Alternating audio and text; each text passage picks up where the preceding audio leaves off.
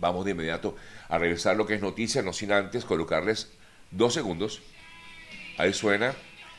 lo nuevo de los Rolling Stones, que acaban de sacar ya pues, su nuevo álbum después de varios años. Finalmente lo sacan, este grupo que se mantiene activo a pesar de los, de, los legendarios eh, que son los integrantes de los Rolling Stones, se mantienen activos y ahí han sacado su nuevo álbum que ya está en las diferentes plataformas que pueden buscarlo. La canción que tienen como lanzamiento se llama Angry o Bravo, algo así es el nombre de la canción que lanzan los Stones para esta temporada. Bueno, amigas, amigos, revisando las noticias, entre otras informaciones debemos destacar un poco lo que ha ocurrido en, el, eh,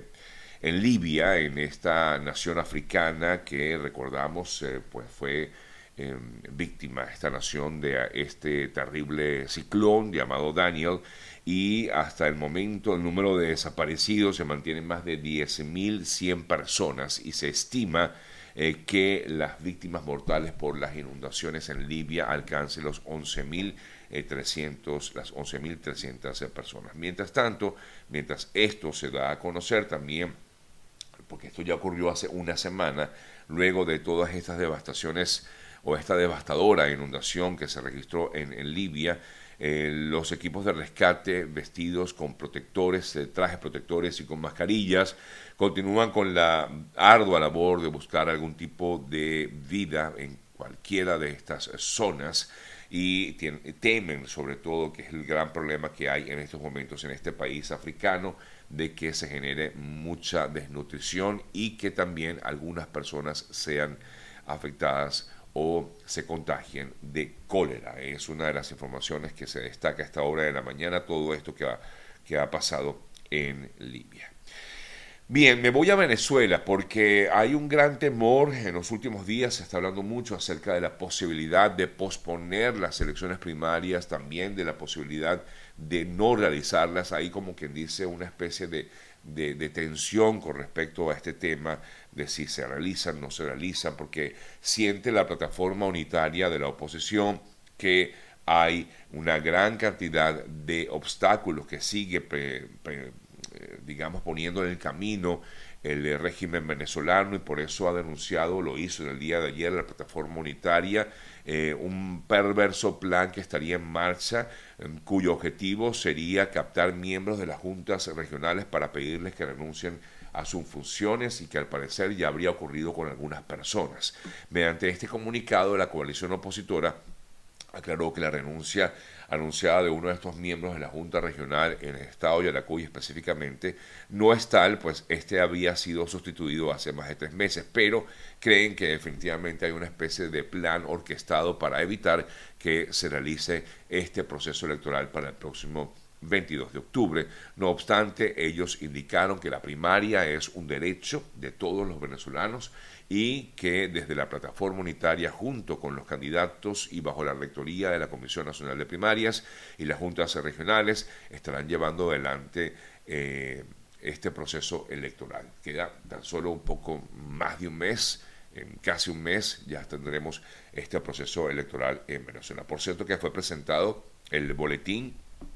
donde se ven exactamente los nombres de las personas que están eh, siendo postuladas para este proceso electoral interno de las primarias eh, de la oposición en Venezuela. Ya fue presentado como tal este, esta boleta de las primarias, donde pues, la gente, las personas que acudan al proceso tendrán que marcar una X con la persona que ellos quieran, como que sea pues el, eh, eh, el, candidato como tal de la oposición. Así, amigas, amigos, pues está este importante tema que, bueno, vamos a ver qué ocurre de aquí al 22 de octubre. Mientras tanto, por cierto, tanto Dinora Figuera como Antonio Ledesma eh, han sido en teoría solicitados en extradición y por esta razón ellos afirman desde el exterior eh, que no son extraditables en respuesta al gobierno de, Maduro, pues al régimen de Maduro, de repatriar a estos dirigentes políticos desde el exterior hacia Venezuela. Ambos eh, dirigentes, hoy día exiliados en España, han emitido un comunicado a fin de rechazar los trámites de extradición que anunció el pasado 16 de septiembre el Tribunal Supremo de Justicia eh, que incluye también a otras eh, diputadas de la Asamblea Nacional que fue elegida en el año 2015, afirmando que ellos no son eh, extraditables hacia Venezuela.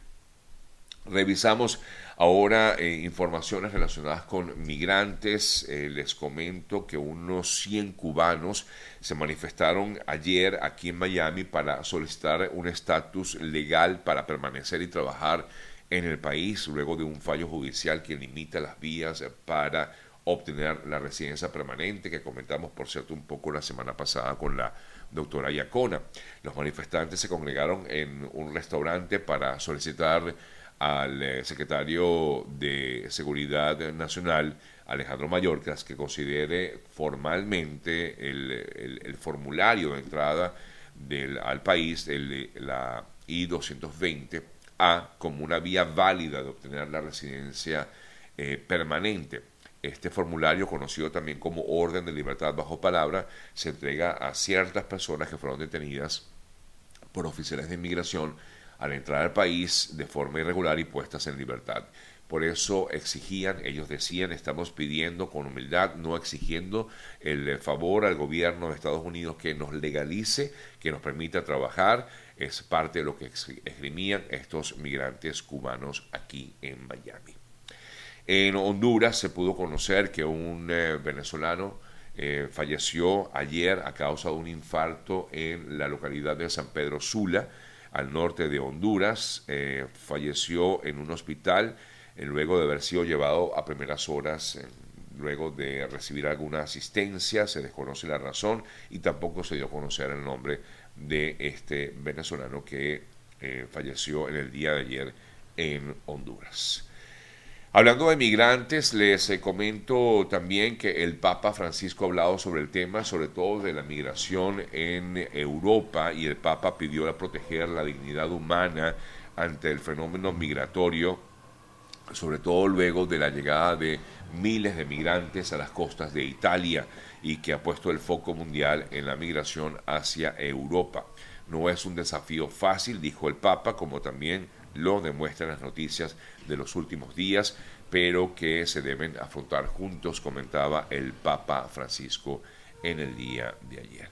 Otra información también relacionada con migrantes, aunque tiene que ver específicamente con una situación que se vive actualmente en España, y es que han sido despedidos cientos de personas de, eh, de la empresa Globo. Hay que tomar en cuenta que Globo es esta empresa de repartidores de, de, deliveries en, en, España y según comentaba eh, sobre todo el colega David Placer, que fue a quien le vi esta información, él afirmaba que esta situación de estos despidos tiene que ver con problemas contractuales que ellos han venido exigiendo desde hace ya un tiempo y hay que destacar que la mayoría de las personas que trabajan en esta empresa son migrantes de diversos orígenes, pero hay una gran mayoría de ciudadanos venezolanos que se dedican justamente a trabajar como eh, repartidores, ya que eh, pues hay que recordar que es una de las eh, funciones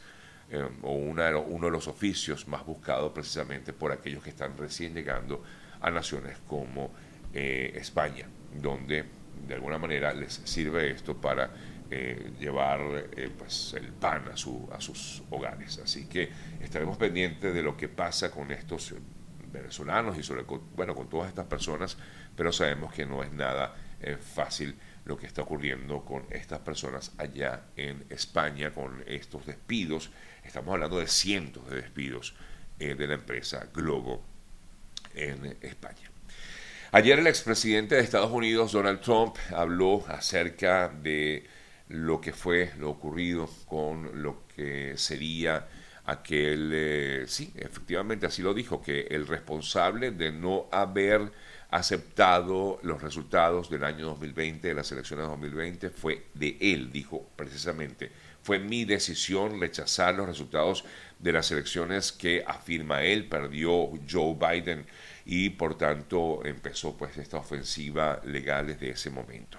El republicano, recordamos, está imputado en un tribunal federal de Washington por eh, su presunto intento de revertir los resultados. y haber instigado el asalto al Capitolio y en un tribunal estatal de Georgia, también recordamos, tiene otro caso, pero por haber eh, liderado una trama, supuestamente es lo que se busca o lo que se ha planteado para revertir los comicios en ese estado, casos por los que podría acabar en la cárcel. Es lo que se espera en todo caso después de que se inicie como tal el juicio, que ya pues lo primero que se le hizo fue imputarlo de los cargos. Pero respondió Trump acerca de este tema y dijo, fue mi decisión,